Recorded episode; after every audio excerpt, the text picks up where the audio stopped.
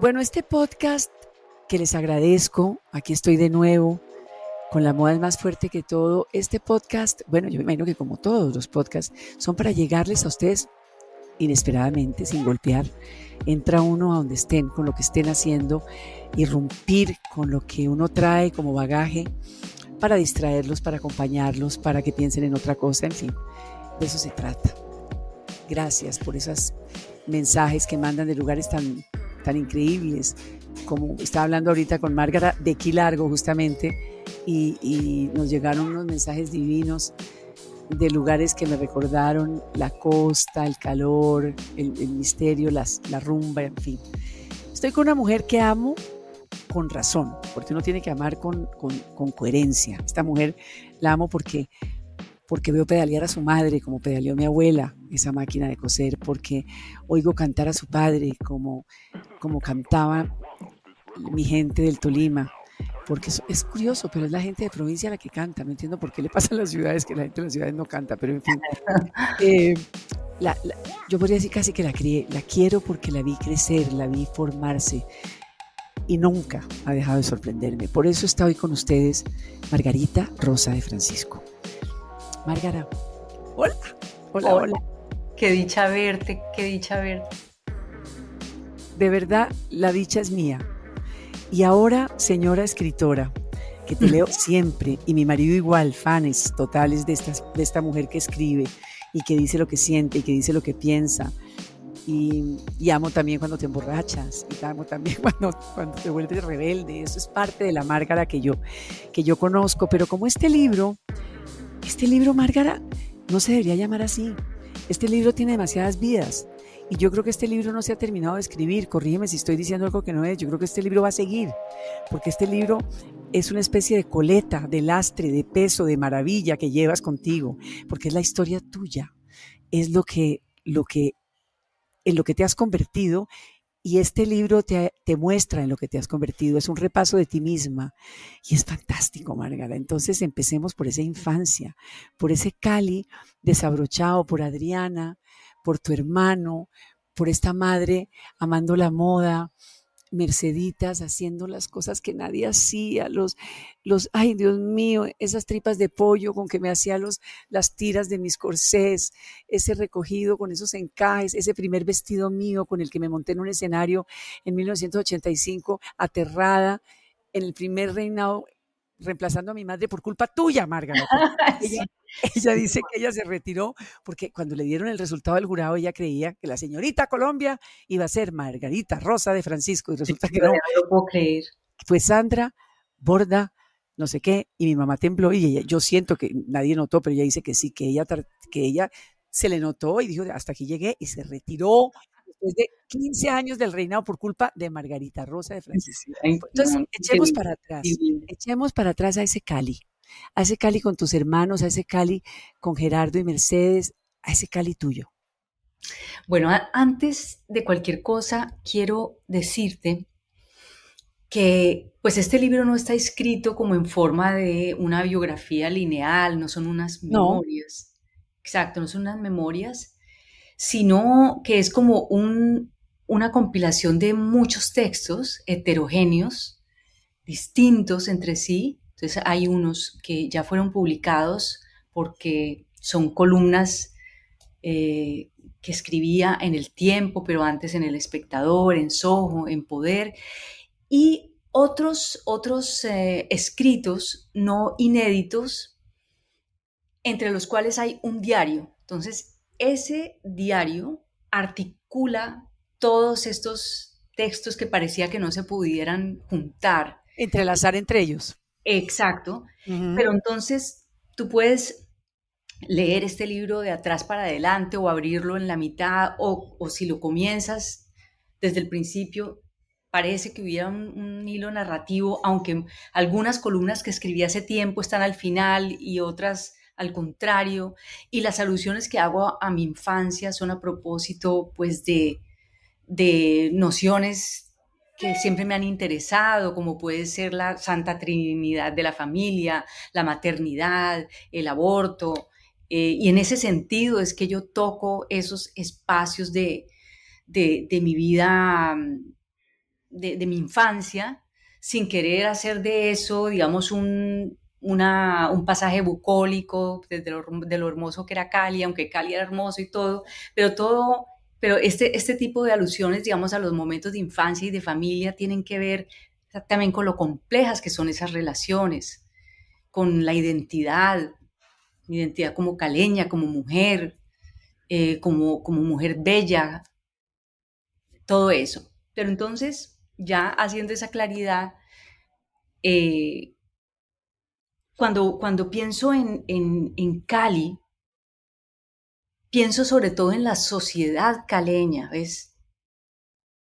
Así como a mí me compone esa, esa brisa, esos aromas de Cali, esa, esa frescura, esos, esos dulzores de Cali, también he crecido en una sociedad machista, una sociedad clasista, soy hija de, eso también. Entonces, racista, racista, racista Uy, sí. no más. Y en, lo que yo he querido mm, enfatizar es que yo no soy la buena que ahorita me di cuenta de que la sociedad caleña es racista.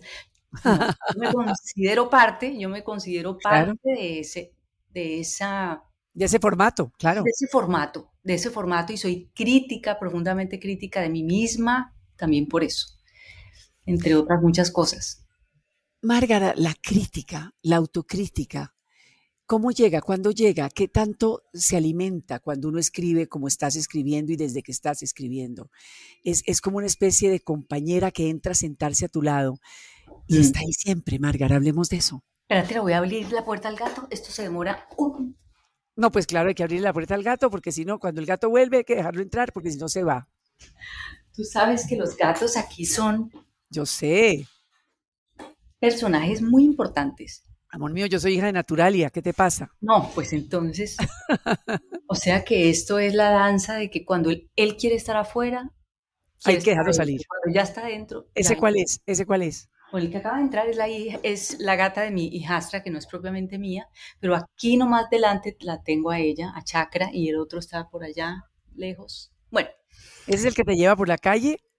de la amargura. Ese es el que se va, que viene, que entra, que se arrucha contigo. sí, que se enferma, ese, ese, ese. Pero estamos hablando de la autocrítica, Margarita. ¿Eso cuándo llega? Sí, bueno. ¿Cómo llega? Yo no sé, yo, yo creo que he sido una auto observadora, una autovigilante de mí misma casi que desde siempre. Eh, pero desde luego cuando uno está muy joven, pues no tiene tan afilada la, los criterios para hacer eso. Entonces yo creo que haber hecho tanto psicoanálisis, aunque empecé muy joven, pero haber, pues sí, desde niña empecé a, a, pensarme, a escribirme, porque lo de la escritura tampoco es una cosa nueva. No, yo sé, yo sé, empezó hace mucho tiempo, pero diferente, pero diferente. Diferente ah. porque, porque cuando escribía eh, de chiquita era como parte de, la técnica que mi psicoanalista mm, ah, como que incentivaba. Claro, claro, que te, era, más, era más fácil para mí expresarme por escrito que, que hablando. Entonces, la escritura fue para mí importantísima desde, desde que tengo, yo no sé, siete, ocho años y, lo hago constantemente.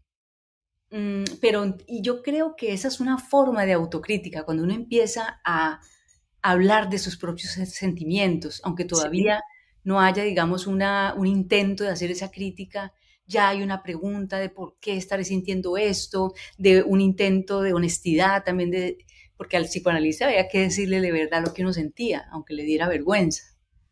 Marga, de increíble que, el psicoanalista o que un psicoanalista o que el psicoanálisis llegue a de verdad a formar parte tan, tan casi que como una columna vertebral de la vida de un ser humano. ¿Cómo puede de verdad, eh, sí, direccionar, ¿no? Establecer, formar.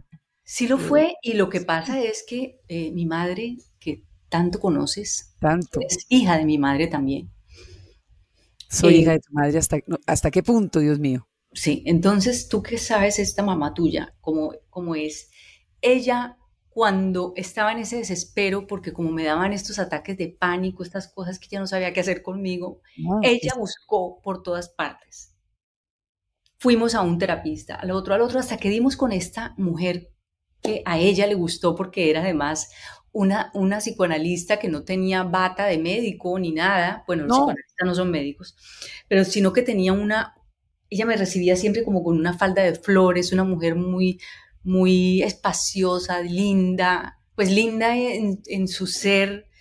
Sí, eh, más como chamánica, sí, más chamánica que otra cosa, sí. Entonces ella, pero también con una mirada así muy, muy penetrante, como los, los freudianos, los psicoanalistas tienen una forma de mirar siempre como muy particular, común en ellos, me parece. Bueno, en todo caso, ella me recibe. Es verdad, la casualidad de que era psicoanalista, mi mamá no sabía que ella era psicoanalista, simplemente nos a ella le gustó esta persona para que me ayudara a transitar. Pero entonces la buscó en calidad de qué? Si, si no sabía que era psicoanalista, ¿la buscó en calidad de qué? Porque alguien le dijo que era psicóloga, pero es que ah. el psicoanálisis tiene una corriente muy distinta, muy distinta a la psicología claro, claro, claro. Esto ya es un ejercicio de pensamiento muy elaborado que no resuelve problemas ahí mismo. Eso también fue algo que sorprendió a mi madre, porque el psicoanálisis en vez de que uno se mejore rápido, lo que lo hace es explotar todo. es el tsunami, el tsunami se te mete en el rancho y te pone todo patas arriba. y arregle, mijita, los muebles, exacto. Patas arriba, y entonces cuando mi madre ve esto, en vez de salir corriendo diciendo mi niña está peor, ella dijo, pues yo me voy a meter también a. No. sí. Ay, no, Margara, esa sí no me la sabía yo. ¿En serio? ella con otro médico, desde luego, no podíamos ser el mismo, pero eh, digo, ir con el mismo... Yo, no son médicos los psicoanalistas, yo estoy como empeñada en decir que son médicos. No, no son médicos, pero, lo que, pero yo entiendo por qué, porque es una gente que te, que te hace ver otra cosa, te, abre la panorámica, sí, es otra cosa. Márgara, el amor, yo, yo lo pongo como amor y también como obsesión, van en la, van en la misma barca estos dos, por el cuerpo, por, esa, por esa obsesión por el cuerpo que luego se tradujo en, ejercicio. ¿Eso, ¿Eso entró cuándo? ¿Eso, ¿Eso vino después del reinado, antes del reinado? Yo creo que vino después, porque tú en el fondo, yo no, o antes, bueno, ya me dirás, pero es que era una cosa obsesiva, era una cosa de verdad demencial, como, yo lo veo como un desahogo. Dime si estoy equivocada. ¿Eso cómo, cómo entró en tu vida y sigue ahí? mucho más complejo que eso. Y es un, uno de los, eh, digamos, ejes transversales de, de, Margarita Basola, del libro. El cuerpo es un problema filosófico ya en mi vida. ¿no? es em, un simple, mi, obsesión, digamos, por el cuerpo. Por obsesión, así lo digo, sí. No es eh, solamente un desahogo. Y hablo de estos orígenes, de esa incomodidad que siempre he tenido con, mi propio cuerpo. Eh, como si hubiera heredado históricamente el mandato de que el cuerpo de la mujer nunca era suficiente. Y es extraño que yo me hubiera sentido así cuando crecí en una familia donde mi papá no era, eh, pues, puede, que pues, toda la, la, sociedad de nosotros es machista, eso no hay nada que hacer y ninguno nos salvamos de eso. Pero pues yo no sentía que mi papá fuera dominante con mi mamá, mi mamá viajaba, trabajaba, iba, venía, decidía, eh, y eran una pareja muy armónica. Entonces yo no, yo no... Bellos, más que armónicos, bellos, enamorados, bohemios, bailarines, salsómanos, mejor dicho, ni me digas porque aquí no acabo. Claro, no acabamos, pero entonces esta, esta incomodidad con mi cuerpo era lo que me obligaba a, a, a quererlo sentir de muchas maneras. Digamos, una de las, de las cosas más, digamos, difíciles que, que tenía que tratar era sentir en mis terapias, pues era sentir que mi cuerpo no, no me pertenecía, que yo, que mi alma estaba como, este binarismo de, eh, católico para mí ha sido funesto, esto de creer que hay un alma y un cuerpo, que uno no es una sola cosa, sino que el alma es una vaina que luego se va cuando uno se muere. Bueno, para mí eso fue partidor, eso me, me, me mató. Te catapultó, te dejó ahí. No, no, no, y sobre todo completamente disociada. Yo no he sido una persona que ha habitado su cuerpo con placer, con, con eh, comodidad. Para mí ha sido un problema mi cuerpo. Un problema. Pero Margarita, a ver, primero que todo me parece injusto. porque es decir, lempo de mujer, es decir, en brota, como dicen los hombres, divina, no, perdona un momentico, cuerpazo. Cuerpazo que seguramente te habrás hecho mucho, en el sentido de que lo has, lo has trabajado, pero, pero, pero increíble que haya predominado siempre la inconformidad, que haya predominado siempre como la frustración. Y ahí, ¿cómo manejas tú, por ejemplo, el erotismo? La parte erótica, la parte mujer, la parte fémina, la parte... ¿Sí? ¿De verdad? Sí, muy, muy difícil. Sí, para mí la relación con el placer sí. Eh, es, no, no ha sido tan fácil. Digamos, he sido más, más em, afín al dolor. Por eso para mí el ejercicio no es simplemente tener un cuerpo bello, sino que me duela para yo sentir el cuerpo. por flagelas, pues, mejor dicho. A mí, todas esas cosas se han suavizado bastante porque mira, la hacerme mayor para mí ha sido una bendición. ¿Qué es hacerte mayor? ¿Dónde sientes? ¿Cómo sientes hacerte mayor? ¿Por qué hablas de eso? Que te, he visto y te, he leído mucho en el tema de me voy a dejar así, ya no me hago nada más, no me voy a hacer retoques, no me voy a hacer más botox, me voy a dejar crecer el pelo blanco. ¿Qué, qué, viene detrás de eso? ¿Cómo, cómo, cómo aparece eso? Una rebelión. Es una, rebelión, es una rebeldía absoluta, estoy totalmente contra los mandatos, contra los mandatos eh, estéticos que se imponen en las sociedades también arbitrariamente. Eh, ya no quiero valer más por cuenta de eso. Puedo, puedo ser muy atractiva para mí misma de otras formas. Eh, puedo encontrar belleza de otras formas. No creo que la belleza le corresponda al cuerpo de las mujeres de una sola manera. Y, como siempre he sido eso, rebelde, no me gustan los, las estructuras, no me gustan los conceptos, no creo que, la belleza sea un concepto, no creo que sea una categoría. La belleza para mí puede ser un, asalto, una epifanía, un, una sorpresa.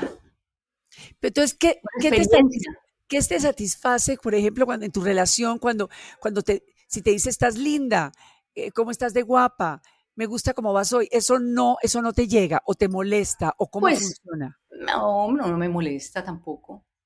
Y además una cosa, eh, yo no es que diga y ahorita quiero mmm, el desvío, no tampoco. a mí me, yo me, yo me echo la cremita, yo me pongo mi pelo porque me gusta que tenga los rayitos, yo hago lo que puedo. Pero yo ya empezarme a meter cuchilla y a, y a, meterme rellenos y todo eso, yo no, pues simplemente yo, yo quiero ver, yo tengo curiosidad de ver ese proceso, aunque no me guste, me parece fascinante verlo, verlo, aunque no me guste en el espejo, pero como parte de mi experiencia de venir a este mundo, donde a las mujeres se nos exige ser naturales, en muchos sentidos, porque es natural parir. Entonces, cuando uno no quiere parir, entonces lo joden. Pero, en cambio, sí se, se, se, se promueven, se promueve todo lo que impida su envejecimiento. O se, o se promueve este terror al, envejecimiento. Yo no, tengo, yo no voy en contra de las mujeres que, que se quieran hacer lo que, lo que sean, pero entonces que no nos ataquen y que no nos digan viejas a la cara a las personas que no, que no queremos someternos a eso. Mi Márgara, ¿y, ¿y, ese no parir, te arrepentiste alguna vez de no haber querido o, o, por qué fue que no hay hijos? ahora, no, no quise nunca tener hijos. ¿Nunca quisiste? ¿Por qué? Nunca jamás, ni, ni jugando a las muñecas. O sea, cuando jugaba con Adriana, con Adriana, me acuerdo. Adriana cuidaba sus muñecas, en cambio las mías, prefería jugar a la señorita, prefería jugar a la cantante, a la profesora, otra a la cabaretera, sí, me acuerdo, sí, sí. Pero no con niños, no con, no con el tetero y toda la cosa esa, no. Tu maternal cero. Pues ahora, claro, tengo una una relación con los gatos que es muy alusiva a la maternidad. O sea que. Pues sí, yo veo cómo les hablas, sí. Se me ha alborotado, digamos, la maternidad así en ese sentido muchísimo y me he cuestionado con eso y también he escrito sobre eso en, en el libro. O sea que yo no es que me haya arrepentido, pero digamos que yo misma frustré mi, mi maternidad porque, porque no quería bueno, hay muchas razones por las cuales no quise tener hijos, desde las más banales hasta las más metafísicas. No, no, pero es que yo me acuerdo, yo madrina, madrina tuya en la boda con Carlos Vives en Cali. Es que de verdad hemos hecho demasiadas cosas juntas tú y yo. Y yo veía pues a los muchachitos que iban a nacer de ahí, pues de ese matrimonio, de la niña Mencha y el gallito. Y, y, y, Escalona y toda esta historia que representaba Carlos en esos momentos. ¿Te acuerdas lo que era esa época, Dios mío bendito, y en lo que estamos sentadas hoy? Ay, Márgara, ¿Cómo, ¿Cómo llegan esos recuerdos? ¿Cómo llegan esas vivencias? Porque ahora estás catapultada a otro nivel, a un nivel actoral ya internacional, fantástico, donde, donde te valen por todo lo que me estás describiendo, por la actriz que eres, por el peso que tienes, por el bagaje que llevas, por lo que representas. Y eso tiene que ser muy gratificante. Y uno recuerda lo anterior y, esto es como Disneylandia, como, como otra película. Pero lo recuerdo con, mucha gratitud. ¿Cierto? Con mucho cariño. Yo creo que, pues después de, todo lo que nos pasó a Carlos y a mí, hoy en día cada uno puede decir, bueno, esto nos, nos entristeció, nos golpeó, pero hemos, lo hemos convertido en, vida. Recuerdo y en, sí, y en lo hemos convertido en arte él convirtió su, duelo en, ese arte tan divino que él es capaz de hacer. Y hoy en día nos admiramos, nos queremos. Yo sí digo. ¿Conversan? ¿Sí? La, sí, la última vez hace poco lo llamé porque, porque quería ir con dos amigas a, a Gaira. Y entonces coincidió con que él estaba allí. Yo, yo simplemente le escribí para decirle que que no. iba a ir con, con Carolina Sanín y con Elena Urán Videgain. No, y entonces resulta que dice, no, pues yo estoy acá y nos puso, nos hizo pasar la noche más espectacular que te imagines. No quiero pensar la rumba, no quiero pensar lo que fue eso. Tres cantó el más divino, mejor dicho, las fans, nosotras tres gritando, porque además nos, nos, eh, nos como que nos reservó un espacio así como muy privado y abajo estaba en el escenario y ese día él, yo no sé si tenía programado cantar, nosotras queremos pensar que es que por nosotras. Claro, uno tiene que, exacto, es que uno tiene que inventarse su propio cuento, mi amor, para sobrevivir además. Cantó, nos, no, Ay, no, no. Ya me volví a enamorar ese día. ¡Qué maravilla!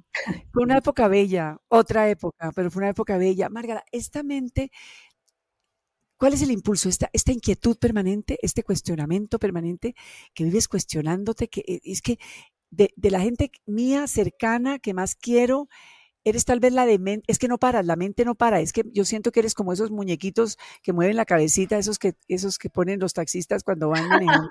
No, de verdad, es que yo siento que no tienes una mente, ¿cómo haces? ¿Cómo la manejas? ¿Cómo, cómo, ¿Qué te relaja? ¿Qué te, ¿Cuál es tu nirvana? ¿Cuál es tu, tu, tu paz? porque es que yo te veo siempre con esa mente a millón. Y cada vez más, Márgara. Pero no, ¿sabes? Sí, este, mira, yo no salgo a ninguna parte. No, hablo de ti contigo. Sí, me gusta estar aquí, así en este lugar donde tú me ves, aquí me siento feliz porque hay mucho silencio. Entonces leo mucho, como sabes, soy estudiante de filosofía. lo sé, lo sé. Entonces, me fascina, me fascina, me encanta. Yo creo que es de las decisiones más importantes que he tomado ponerme a estudiar y leer y hacerle, hacer las tareas. Todo eso forma parte de mi felicidad actual y, y no quiere decir que tenga una mente, digamos, acosadora que no, me deja en paz, sino que, se, que para mí todo esa, ese ejercicio filosófico es, una, es un placer. Ah, bueno, pero eso me tranquiliza mucho, me tranquiliza muchísimo, en serio. ¿Qué, ¿Quién te ha sorprendido de toda esta gente que consultas y que lees y que disfrutas? Que últimamente de quién me puedes hablar que de verdad dijiste, wow, esto sí, jamás me imaginé que me fuera a llegar tan, en el, tan al fondo? Mm de lo último que has leído, de lo último que has, de lo, de lo que te ha, de lo que te ha entrado. Te lo pregunto porque yo veía a papá siempre consultando, nunca un libro, nunca dos, nunca tres, siempre estaba rodeado de distintos y cogía el uno y cogía el otro y, y, alegaba con uno y cerraba el otro y abría más el... Entonces, ¿cómo es, cómo es Descríbeme ese mundo tuyo para, para imaginarte desde aquí cómo, cómo es. Mm, pues a ver, bueno, ahora ya tengo una manera más, más metódica de leer, porque antes yo leía a la loca, no era, no fui lectora cuando chiquita, ni, ni de adolescente, entonces he tenido una adolescencia literaria. Tardía. Infancia literaria tardía que comenzó como cuando yo tenía por ahí, cuando comencé a escribir eh, públicamente. Y, y, en el tiempo más, como cuando ya comencé en el tiempo, dije, bueno, ahora sí ya me toca leer en serio. Y todavía no había comenzado a estudiar, que para mí ya es como la ciruela eh, del pastel. Claro, claro. Entonces ahí empiezo a... Mira, por ejemplo, acá. Léeme lo que tengas ahí al lado. Mira, tengo una cosa que se llama aquí Variaciones sobre el cuerpo un francés que se llama Michel Serre. Entonces, yo cojo estos libros y los rayo, los subrayo. Bueno, pues este pensé que lo tenía más destruido. Lo vas a seguir destruyendo, me te encargarás de eso. sí, pero entonces son, digamos, cosas. Cuando yo digo, el cuerpo para mí siempre ha sido un problema filosófico, resulta que me encuentro. Con el hombre que está diciendo lo mismo. El hombre que está diciendo, pero lo dice lógicamente pues, mejor, mucho mejor y con más erudición y con unas herramientas teóricas que yo no tengo. Entonces, son ladrillos, Pilar, son ladrillos que... claro, que vas armando, claro. y, que, y que ladrillos, digo yo, en el sentido de lo aburrido. Hay gente que yo creo que este libro, después de... ¿Ah, ¿Es ladrilludo? ¿Y tú para qué te quedas con el ladrilludo? Me fascina. No. Me fascina lo difícil, me fascinan los textos difíciles, me fascinan los textos que no entiendo. No necesariamente tengo que entender para yo poder disfrutar de una lectura o de una... Ay, ahí está llorando el otro gato. Eh, Entre más difícil, mejor. Me gusta lo difícil, sí. Pero este hombre tuyo que te acompaña, yo lo veo de un fácil y de un, y de un amoroso y de un silente y de un compañero. ¿Sí o no? No, es un compañerazo. Ese difícil no tiene nada, mi amor. No, no, no, no, no, no, para nada. Y pues te digo que yo para la convivencia tampoco es que sea difícil. En realidad nos entendemos bastante bien. Ya llevamos 14 años. ¿14, Márgara? 14. Yo que pensé que no, nadie me iba a cuadrar en esta vida. ¿Por qué? Yo decía, pues porque a mí, como me metía con unos seres tóxicos, unos hombres. es verdad, me consta. que me decían, unos hombres que me hacían creer que yo estaba como medio chiflada, que. Estabas desconectada, unplugged. O sí, puede ser sí, desconectada, o que como no servía para lo de los hijos, que no tenía instinto maternal, cada vez que se aproximaba lo del hijo, yo a mí me provocaba como salir a, corriendo. Lo sé. Eh, entonces, bueno, me encuentro una persona que pues sí ha sido un, milagro para mí. Ya él tenía sus hijos. Eso te iba a decir, es que él ya tenía lo suyo. Lo suyo, ya perfecto, tampoco quería más, entonces maravilloso. Y, fuera de eso nos, nos comunicamos sobre todo eh, intelectualmente muy bien. ¿Qué fue, ¿Cuál fue la atracción ahí? ¿Cómo fue?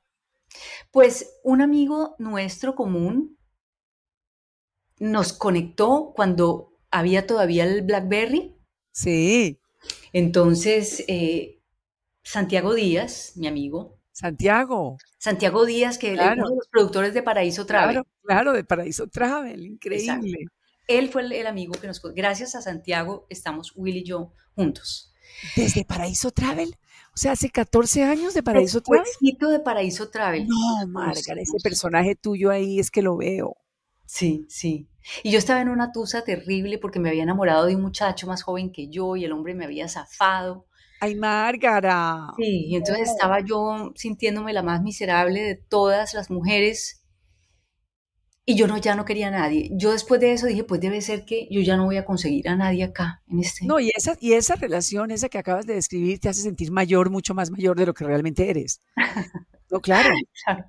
Porque es, el tiquete más seguro para sentirte mayor. Un sí, mucho más joven. Eso ahí Eso no hay vuelta atrás. bueno, tú sabes un poco de qué te hablo. Hombre, mi amor, sé de que las dos vivimos juntas, pero es que por eso. por eso me lo dices.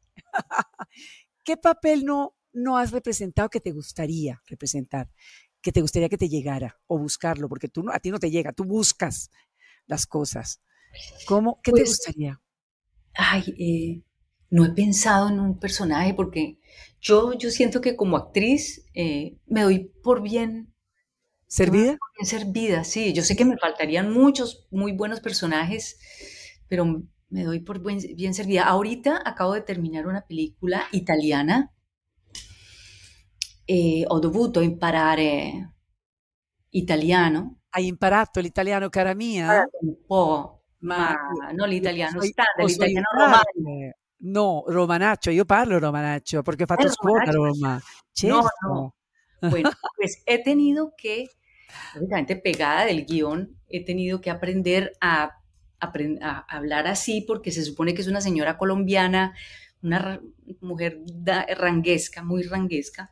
No te creo, y eso te va perfecto. Sí, y, y, estuve un año con una coach que me enseñó pues a, por lo menos lo, a decir los parlamentos como debían ser dichos en ese romanacho del que hablas. Claro. Y, em, y la terminé el año pasado, entonces ese digamos fue un personaje que, que me llegó, ese sí me llegó y dije, pues qué belleza, me pareció un, un guion muy buñuelesco. Ay, no me digas, ay, qué delicia. él está, esa película está haciendo cola para festivales, o sea que, no sé, si, si no queda ninguno, de todas maneras se, se, estrenará, me imagino, en algún momento. ¿Y cómo se llama? El Paraíso se llama la película. Adivino, El Paraíso. sí, pero se llama en español, El Paraíso. Ah, en español. Sí, señor. Y, em, y el, el, em, el, director se llama Enrico María Artale.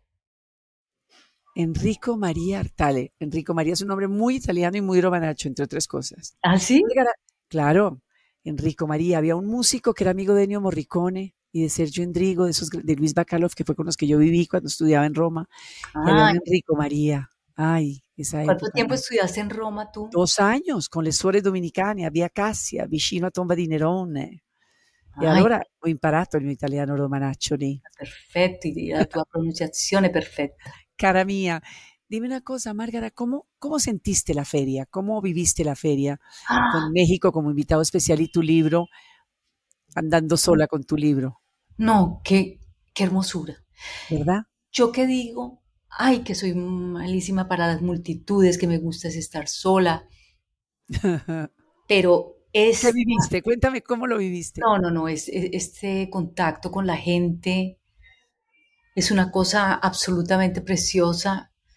Em, porque lo que pasaba era que cuando ya tenía que firmar los, los libros, se, se acercaban personas de toda clase Ay, Márgara, enloquecidos, no lo podían creer. Yo, es que eso da mucha ternura, ¿o no? A decir unas cosas tan hermosas, con tanto cariño, con tanto amor, y yo también me sentía tan agradecida claro. como de que quisieran, se sintieran interesados en, en leer esto, ¿no? Una belleza y que sientes que no los has desilusionado, porque lógicamente muchas veces seguramente después de que cierras tú una columna o que dices una frase o de que mandas un mensaje, dices hasta aquí llegué, pues aquí ya me van a incinerar como a Juana de Bueno, ¿no? pues no sé, seguramente eh, cuando lean el libro no sé si me van a odiar o me van a querer. Pues yo no, yo no puedo odiarte y no creo, Margarita, al contrario, es, es una, perdón, yo sé que sí, que es un poco, entre otras cosas, te digo una, y te va a gustar, o, no, o puede que no te guste, pero me sentí mucho con Rayuela, o sea, porque vas de atrás para adelante, no necesariamente no tienes, uno puede leer la parte que quiera y se ubica, o se desubica también, eso es, está bien, te cuestiona, te sacude, y ese eres tú. O sea, no, no, lo, no lo hiciste para, para, para que no pasara nada, al contrario, trascenderá. Pero quería, quería tenerte aquí porque la gente te quiere, la gente te sigue, la gente te recuerda, la gente te, te, lleva, haces parte de la cultura nuestra, eso es muy bonito, eso es importante. Y lógicamente no, no te puedo dejar ir sin preguntarte cómo va la moda contigo, porque para mí pues la moda es todo, la moda es más fuerte que todo y yo contigo, es decir, yo tengo atesorado, atesorado como en un vault todo lo que me hizo tu madre. O sea, todo lo que tiene la marquilla Mercedes Vaquero para mí es algo intocable. Entonces, ¿qué tanto esa época de, costura de Mercedes, de, qué tanto quedó en ti ese amor por la moda y qué tanto incide en ti y qué tanto haces que sea importante cuando, cuando actúas, por ejemplo?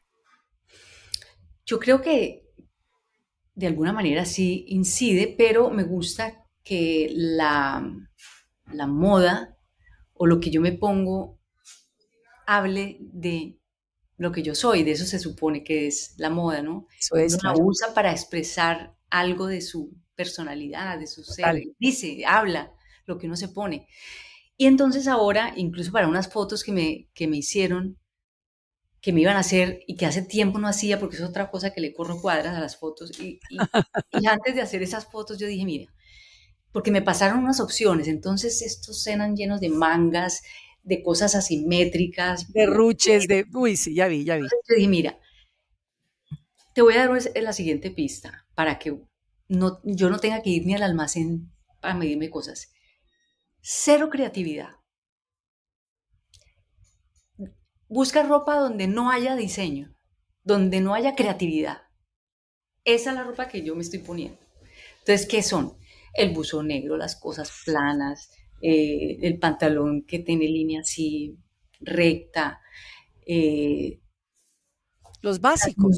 Sí, los básicos. Claro, Los básicos y yo con eso me cuadro. Las camisas, digamos las camisas así como de... Mi Andróginas, sí. Sí, esas yo siempre las uso. Eh, los... Em, no me gustan las cosas muy apretadas tampoco. Siempre cosas líneas muy, muy, muy. Limpias y que caigan bien y que sean cómodas, pero mi querida amiga, quiero contarte que eso en el lenguaje de la moda se llama el lujo silencioso.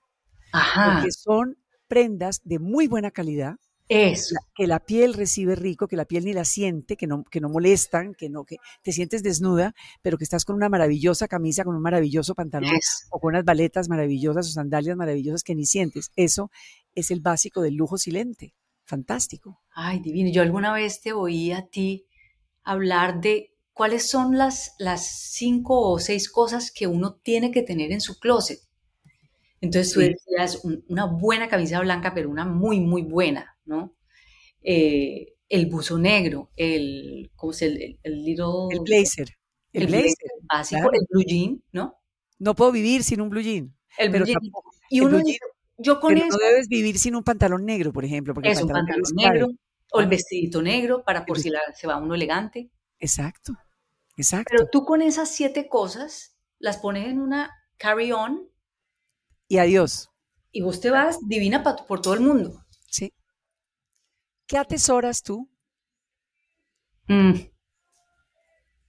Pues ahorita estoy en libros, creo yo, pero sí, no, no mucho más. ¿Solamente? No, Margarita, no. Sí, no. Me encanta votar. ¿Y a dónde votas? ¿A dónde? Y, y, regalo cosas al, ¿cómo se le dicen a eso? Al que pase, pues, al que pase. Sí, digamos, me encanta votar lo que pasa es que, digamos, las cosas hermosas que mi mamá me ha hecho. Exacto. Bueno, soy incapaz de votarlas, pero es que además las puedo seguir usando. Porque pues claro, yo también. Eh, ahí están. Ahí están. Es más, me arrepiento de haber cortado mi vestido dorado porque lo corté de bruta. Ah. Lo corté, lo tengo sobre la rodilla, pero bueno, ahí está. Trapeado divino, pero lo corté. Pero después lloré y dije, ¿pero por qué lo corté? Porque no le dan como cosas. Pero ahí está, Merced divina, espectacular. Márgara, estoy feliz con el libro siéntete satisfecha porque, y tienes que seguir con esto mucho más porque, porque de verdad nos llegas, nos, a mí me llenaste, a mí me... yo, siempre he querido estar contigo, siempre te añoro, me haces falta, pero este libro sí fue imperativo, tenía que buscarte y sentirte más cerca. Ay, tan bella. Mil gracias. No, gracias a ti por ese libro. Y de sola tú, poco, nada, nada. Será sola. Es como un anhelo, uno nunca, uno nunca va solo, nunca piensa solo tampoco. Tú nunca vas solo, tú nunca estás sola y además se te quiere tanto, se te admira tanto y además se te acompaña mucho. Sí, señora. Así lo sentí ahora que estuve en Colombia, muy acompañada. Sí. Y ya escuchándote, y espero que oigas este podcast más de una vez, para que nos encontremos este par de amigas que nos queremos tanto y que hemos vivido tanto y que hemos compartido tanto. Sí, señora. Divina. ¿Qué esperas que pase ya con tu libro para cerrar? No, lo que, lo que sea, porque digamos cuando yo sacaba música y no le iba bien a mi música, nunca se vendía. Me acuerdo, pero, pero, pero nos hacía felices. Sí. nunca se vendieron. Hasta esos, esos sinsabores nutren la vida, sirven también. Claro. Yo encuentro, últimamente, eso además, eso me pasa, no porque quiera, pero yo encuentro belleza en, todo eso. Entonces, si, si al libro no le va bien o no se vende bien, pues bueno, algo tendré. Eso no va a pasar. A ver. Algo tendré que saber de... No, no va a pasar y que te quede claro. Y el mío me lo debes, el autografiado, sí, lo guardas y me lo tienes. Sí, señora. Ay, divina, tan bella. Que gracias por tu generosidad de, haberme invitado a tu programa. Tan divino. No, a ti por tu tiempo, amor mío, porque sé que está entrando el gato, el otro ya quiere entrar también. Entonces, para, gracias por haberme metido entre los dos gatos. Linda. Te quiero, Margarita.